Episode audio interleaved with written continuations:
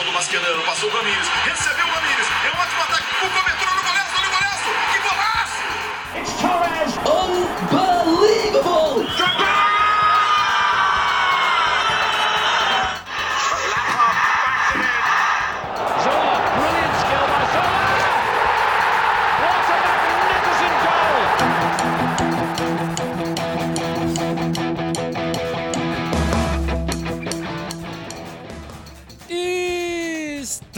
Estamos começando mais um Bluecast. Ele é Chelsea.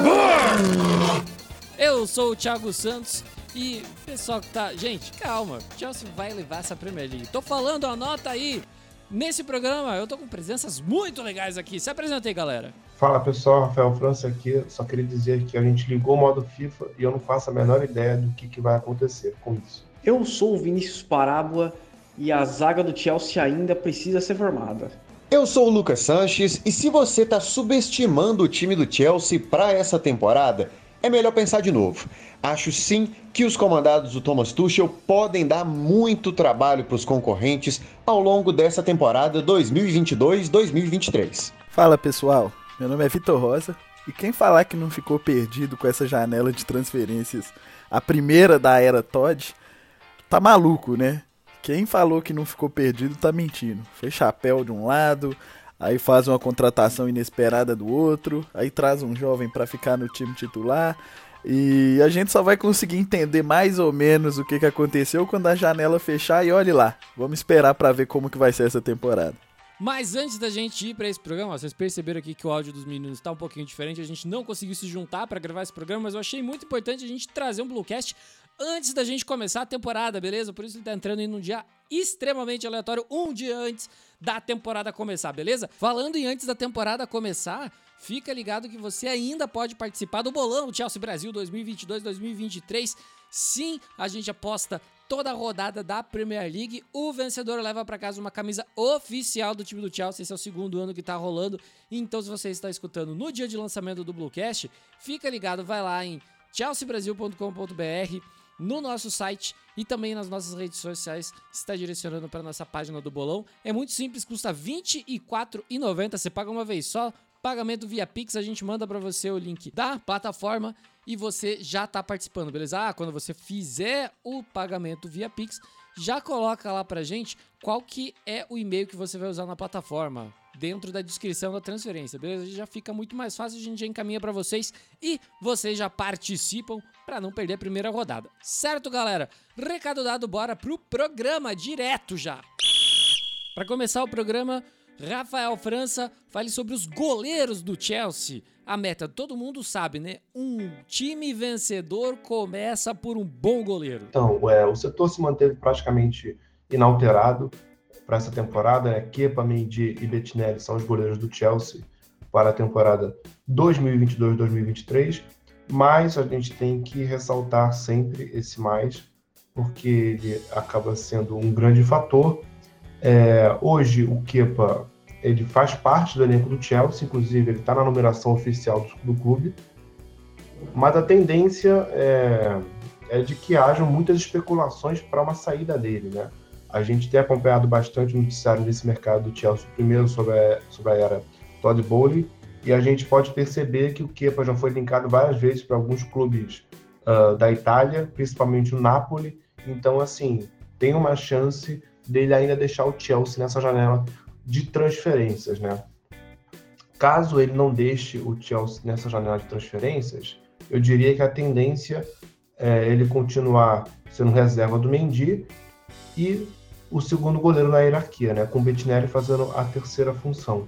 Por que eu digo isso? Porque o Mendy, o titular do Chelsea, não é novidade para ninguém. Ele é o camisa 1, apesar de ser o camisa 16 na numeração. E isso não deve mudar, né? A não ser que ele comece a falhar e tudo mais, o que não deve acontecer. Então, salvo engano, cara, é, e pessoal, esse setor é o setor mais resolvido do Chelsea em termos de elenco, né? Acho que é o setor menos problemático, não tem problema de titular, não tem problema de reposição, é um setor bem ok. Caso o Kepa saia, aí é uma situação a ser discutida se vale a pena a gente investir uma grana no reserva é um pouco mais caro, né? Porque o Bettinelli pode suprir essa posição de reserva com o terceiro goleiro sendo alguém da base. E França, aproveita que você tá por aqui e traz pra gente já o, o, o contexto das alas do time do Chelsea, levando em consideração que a gente apresentou na manhã dessa sexta-feira o Cucurella como reforço para esse setor do time do Thomas Tuchel. E com a chegada do Cucurella, o Marcos Alonso e o Emerson Palmieri devem sair do Chelsea, né? A gente ficaria com o Tewell como o titular e o Cucurella como opção. Aí vocês podem perguntar, ah, mas o Tewell não está machucado, não está voltando de lesão, de, liga, de é, lesão ligamentar, que é uma lesão complicada e tudo mais? Tá, tá voltando sim. Então, assim, o Cucurella acaba sendo um seguro para isso também, né? O Cucurella é alguém que, é, jogando pelo Bayern, tem experiência de Premier League, é um cara jovem, apoia bem, defende razoavelmente bem também, então acaba sendo uma boa peça até para o caso do Tio não voltar bem, o que eu não acho que seja o caso, porque o Tio é um cara que se machucava muito pouco, é, nunca teve problemas de lesão sérios, essa foi a primeira dele, e geralmente é, essa lesão ligamentar, quando é bem tratada, você não tem um grande problema, né? Se pelo lado esquerdo gente tem essa definição, né, de, de Cucurella e provavelmente Tio, uh, brigando por a posição titular. Pelo lado direito, a gente tem o Luiz James reinando absolutamente. Né? O Aspilicueta é, renovou com o Chelsea até 2024, mas a tendência, eu diria, é ele jogar pela zaga, né? até pela questão da idade, de estar passando um pouquinho ali do ponto de ser aquele ala que o Chelsea gosta e precisa, e também pelo fato de que ele tem se mostrado cada vez mais um atleta defensivo, né? E eu acredito muito que o Chelsea vê hoje o Aspilicueta como um zagueiro do que propriamente como ala. Opções, já se falaram muito de Walker Peters, já se falou muito é, da gente trazer alguém, e eu acredito que até o final da temporada, da temporada não, da janela, o Chelsea vai buscar um reserva ali para o James, nem que seja um cara para fazer banco, sabe? Porque a gente sofreu muito quando o Rhys James se machucou na última temporada e acabou sendo uma carência que foi explorada pelos rivais, o que fez com que a gente praticamente morresse a partir da lesão dele em fevereiro. Eu, eu acho complicado a gente ir atrás de um jogador para ser reserva do Reece James, porque no papel o Aspilicueta faz isso, para ser um backup. Eu acho que colocar 50 milhões do Dumfries como estão comentando, eu acredito que não vai acontecer um valor muito alto para um jogador que chega para ser reserva. E a gente tem o Reece James que também pode ser utilizado na zaga e o Cucurella chega, na minha opinião, para cumprir esse papel do lado oposto, do lado esquerdo.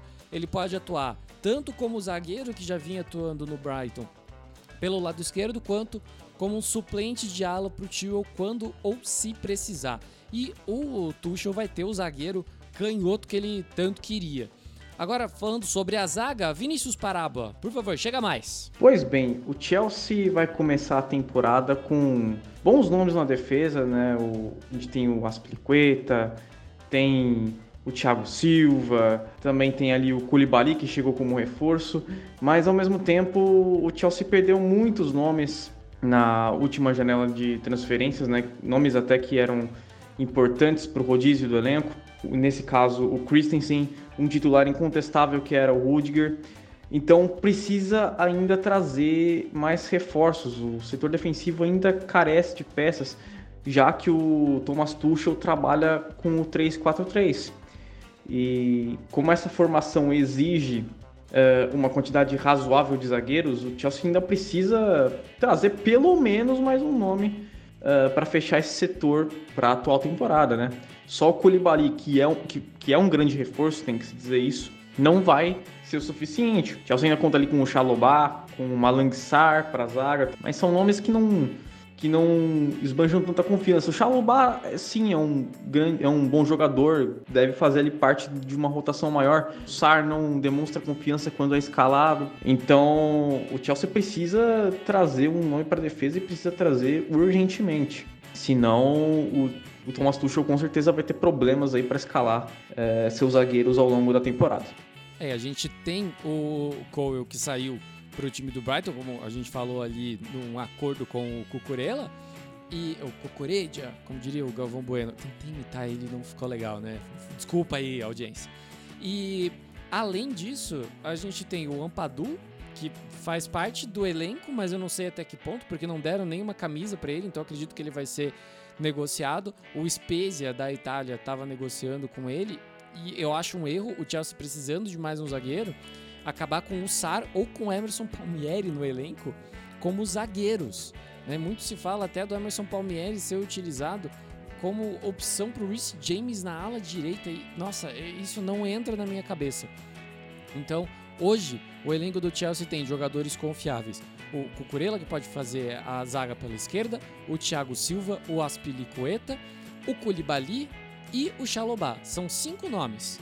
Eu acho que é pouco para um time que vai ter muita competição durante a temporada. Tá certo, ah, o Reece James pode jogar por ali, mas aí é cobertor curto. Se você tira o Reece James da ala para colocar ele na zaga, você deixa um buraco na ala.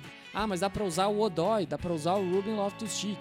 Dá, mas em jogos que a gente precisa de resultado, que precisa abrir o time adversário, e, e aí você coloca uma dobradinha ali com o Reece James, mas eu acredito que num jogo de semifinal de Champions League, de quartas de final de Champions League, não vai ser isso que a gente vai acabar fazendo.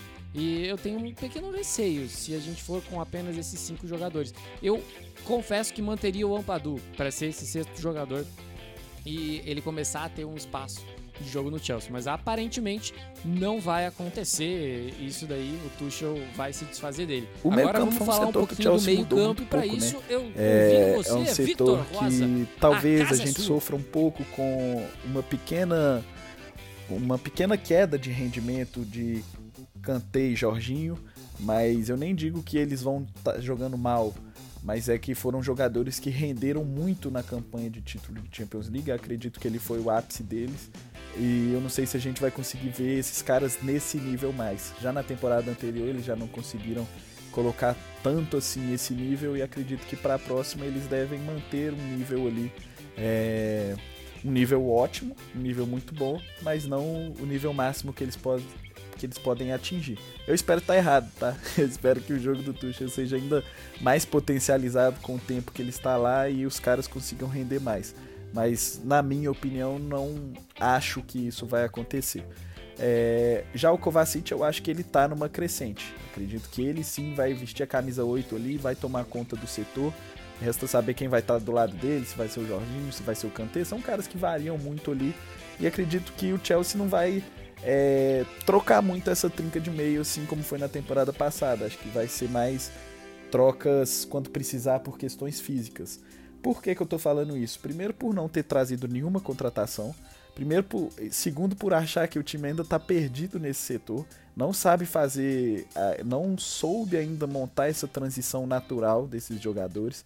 E acho que muito pela situação do Declan Rice. O Declan Rice, desde o início da janela, é, foi um cara que o West falou: olha, eu não vendo por menos de 100 milhões, nem adianta vir começar a negociar. E o Chelsea não vai negociar nesse valor, sabendo que na próxima temporada é um cara que deve cair de preço. E por que, que eu citei exatamente e especificamente o Declan Rice?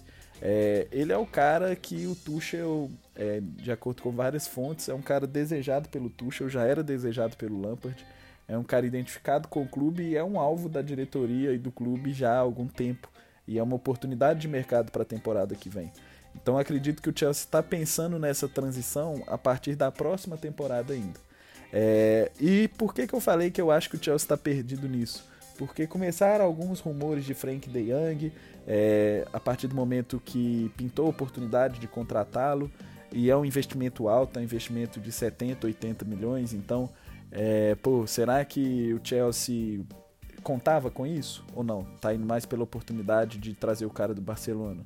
É, não sabemos. A gente não sabe se a dupla do futuro vai ser De Jong e Declan Rice. Eu nunca tinha ouvido falar nisso até começarem esses rumores nessa janela. Então acredito que o time está um pouco perdido nisso. Ah, Vitor, voltou o Conor Gallagher. Por que, que você não citou ele? Ele fez uma temporada passada muito boa, uma temporada passada excelente, mas ele estava num setor mais à frente do campo, pelo Crystal Palace.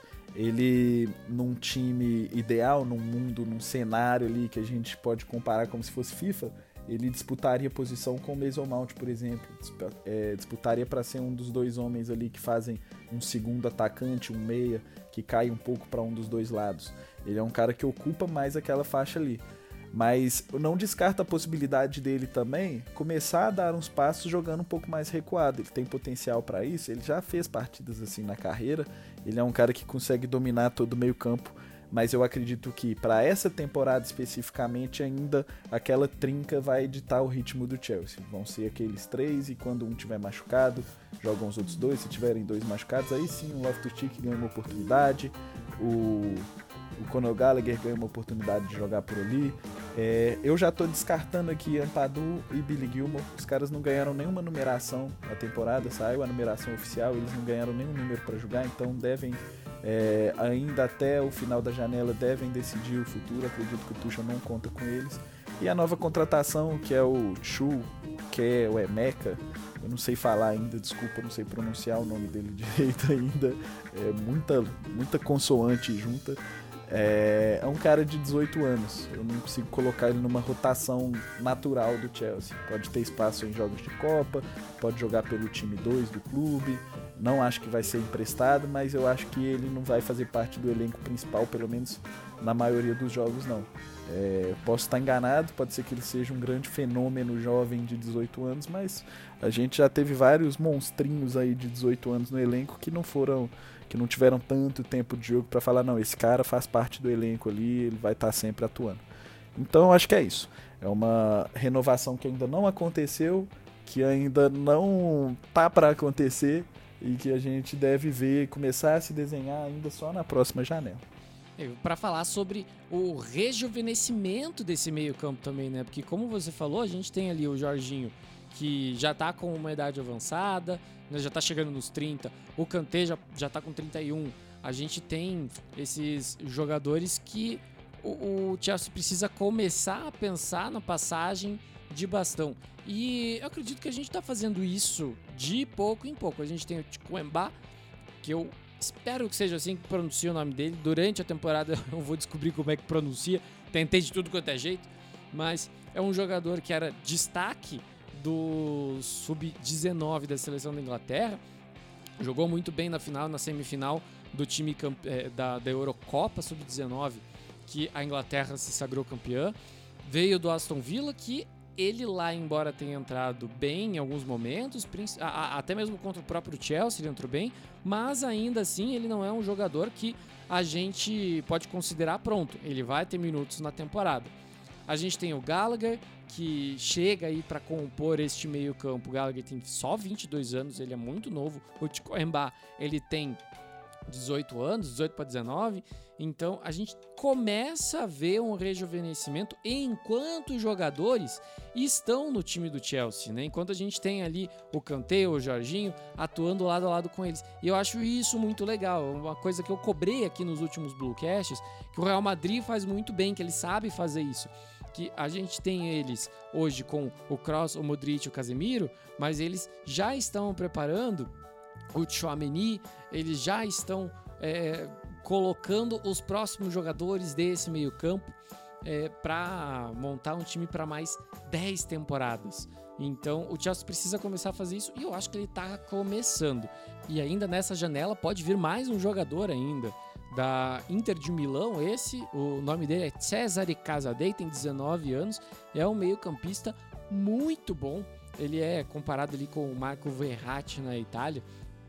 E todos dizem que ele é um, um jogador craque que vai brilhar muito e o Tuchel tá de olho nele. E tanto o, o, o Casadei quanto o Coembá, eles têm características muito parecidas. Eles são altos, eles têm bom passe, eles sabem chegar a fazer um box-to-box. Então a gente começa a desenhar ali um próximo meio-campo do Chelsea, diferente desse meio-campo, desse desenho que a gente tem hoje. Resta saber se o Thomas Tuchel vai ter tempo de trabalho para colher esses frutos que ele está plantando hoje. Não é verdade, galera? É, e agora eu quero saber de você, ó, Vitor Rosa. Qual que é o panorama do ataque do Chelsea que vou falar para vocês aqui, ó, me cobrem depois. Sterling vai ser espinha dorsal do Chelsea para os próximos quatro anos. Vai fazer parte dessa espinha dorsal. É um jogador que vai chegar e já dar resultado na primeira temporada, vai ser um dos destaques da temporada 2022-2023. Anota e me cobra. O ataque do Chelsea talvez seja o principal ponto que a gente precisa mudar e evoluir para a gente conseguir competir ainda mais com as outras equipes da Premier League, as duas principais que são Manchester City e Liverpool. Na temporada passada, o Chelsea foi o terceiro melhor ataque com 76 gols marcados. É, a diferença para City e Liverpool é grande. O Liverpool fez 94 gols e o City 99, mas são duas máquinas. Comparado com todos os outros times da Premier League, a gente ficou acima mas dá uma sensação de que o nosso ataque precisa matar mais jogos, né? É, o fato da gente não ter um grande artilheiro, apesar da gente estar tá direto tentando trazer um grande atacante, não tem tanto a ver com o desempenho ofensivo dos times. E eu vou dar um exemplo. O Chelsea fez mais gols do que o Tottenham na temporada passada. O Chelsea fez 76, o Tottenham fez 69. O artilheiro da Premier League passada foi o Son, com 23 gols, e o Harry Kane fez 17, ou seja, dos 69 gols que o Tottenham marcou, é, 40 foi da dupla de atacantes. E mesmo assim eles não fizeram mais gols que o Chelsea. O Chelsea fez 76 gols no campeonato e o artilheiro foi o Mason Mount que fez 11 gols. Mas aí a gente tem a chegada do Sterling. O Sterling fez 13 gols na temporada passada e foi um número abaixo do que ele vinha desempenhando nas últimas temporadas de Premier League antes dessa. Então ele pode ser uma solução de gols marcados? Duvido muito que ele vai chegar e, fazer, sei lá, 15, 20 gols. Eu acho que não. Eu acho que o Chelsea não vai ter a característica de ter um grande artilheiro mais uma vez, mas se o time que fez 76 gols subir de, de produção, for para 85 gols, por exemplo, acredito que já vai ser um salto que a gente precisa para chegar mais perto dos adversários. É, a chave realmente vai ser o desempenho do Sterling, a saída de alguns é, jogadores que não estavam fazendo bem para o elenco, como por exemplo foi o Lukaku, e um entrosamento maior entre todas as peças, um Havertz mais confortável na posição, o Mason Mount mais confortável armando o jogo e tendo um entrosamento maior com seus companheiros, além do retorno dos principais atacantes do Chelsea, vamos dizer assim, as principais armas ofensivas do Chelsea, é, e a gente espera que eles fiquem bem a temporada inteira, Rhys James e Ben Chilwell. E para complementar isso que você falou do ataque, a gente precisa falar do camisa 9, né? Que toda a torcida do Chelsea entra no Instagram, no Twitter do Chelsea, todo mundo fala, e o camisa 9, o camisa 9, camisa 9. Para falar sobre o camisa 9, trouxe aqui o meu querido amigo e companheiro de bancada, Lucas Sanches. Quando a gente fala do camisa 9, é importante que a gente separe essa discussão primeiro para ficar bem claro, né? Porque tem a função do centroavante, aquele que exerce o papel do 9, e o cara que veste de fato a camisa 9. Esse segundo ponto, de vestir a camisa 9, a gente sabe que o Chelsea não tem lá uma grande tradição, né? Eu acho que é muito importante que o nosso torcedor ele saia um pouquinho também dessa imagem, porque, poxa, a maldição de um número, ela é divertida pra gente comentar, mas ela não vai entrar em campo e a gente não pode acreditar que isso faça tanta a diferença. E vamos lembrar agora, o Lukaku, Fernando Torres um pouquinho mais atrás, são jogadores aí que vestiram a 9 e não deram conta, mesmo fazendo a função do 9 por diversas vezes. Agora, sobre essa função do 9, o centroavante, eu acho que é uma discussão muito interessante. Por quê? O Chelsea se acostumou a ter a figura do Drogba como aquela grande referência no ataque. E, poxa, ele era um cara diferente, não é à toa que entrou para a história do Chelsea, da Premier League, do futebol mundial pelos méritos que teve enquanto jogador de futebol. Só que agora a gente tem que lembrar também que desde a chegada do Thomas Tuchel, o Chelsea promoveu uma alteração que eu achei muito importante na sua forma de atacar, que deixou de usar essa referência, aquele cara mais pregadão na frente, aquele poste, o 9 mesmo, tradicional, convencional, para ter um ataque mais leve, mais rápido, mais dinâmico, foi nesse ponto que a gente conseguiu ver um desenvolvimento muito legal, por exemplo, do Kai Havertz, que conseguia fazer uma dupla de movimentação legal, especialmente com o Werner no ataque. Isso lá naquela temporada 2021, vamos lembrar, terminou com o título da Champions League, inclusive. Aquela temporada mostrou muito, pelo menos para mim, que o Chelsea atualmente não precisa necessariamente do centroavante. Ele precisa de um homem referência no ataque, aí sim, mas que esse homem ele não seja fixo, não seja um poste e consiga dar essa dinâmica pro ataque do Chelsea, que é jovem, é leve e é muito rápido. Acho que esse pode ser um grande diferencial para a gente fazer gols contra essas defesas que a gente vai enfrentar, especialmente na Premier League nessa temporada.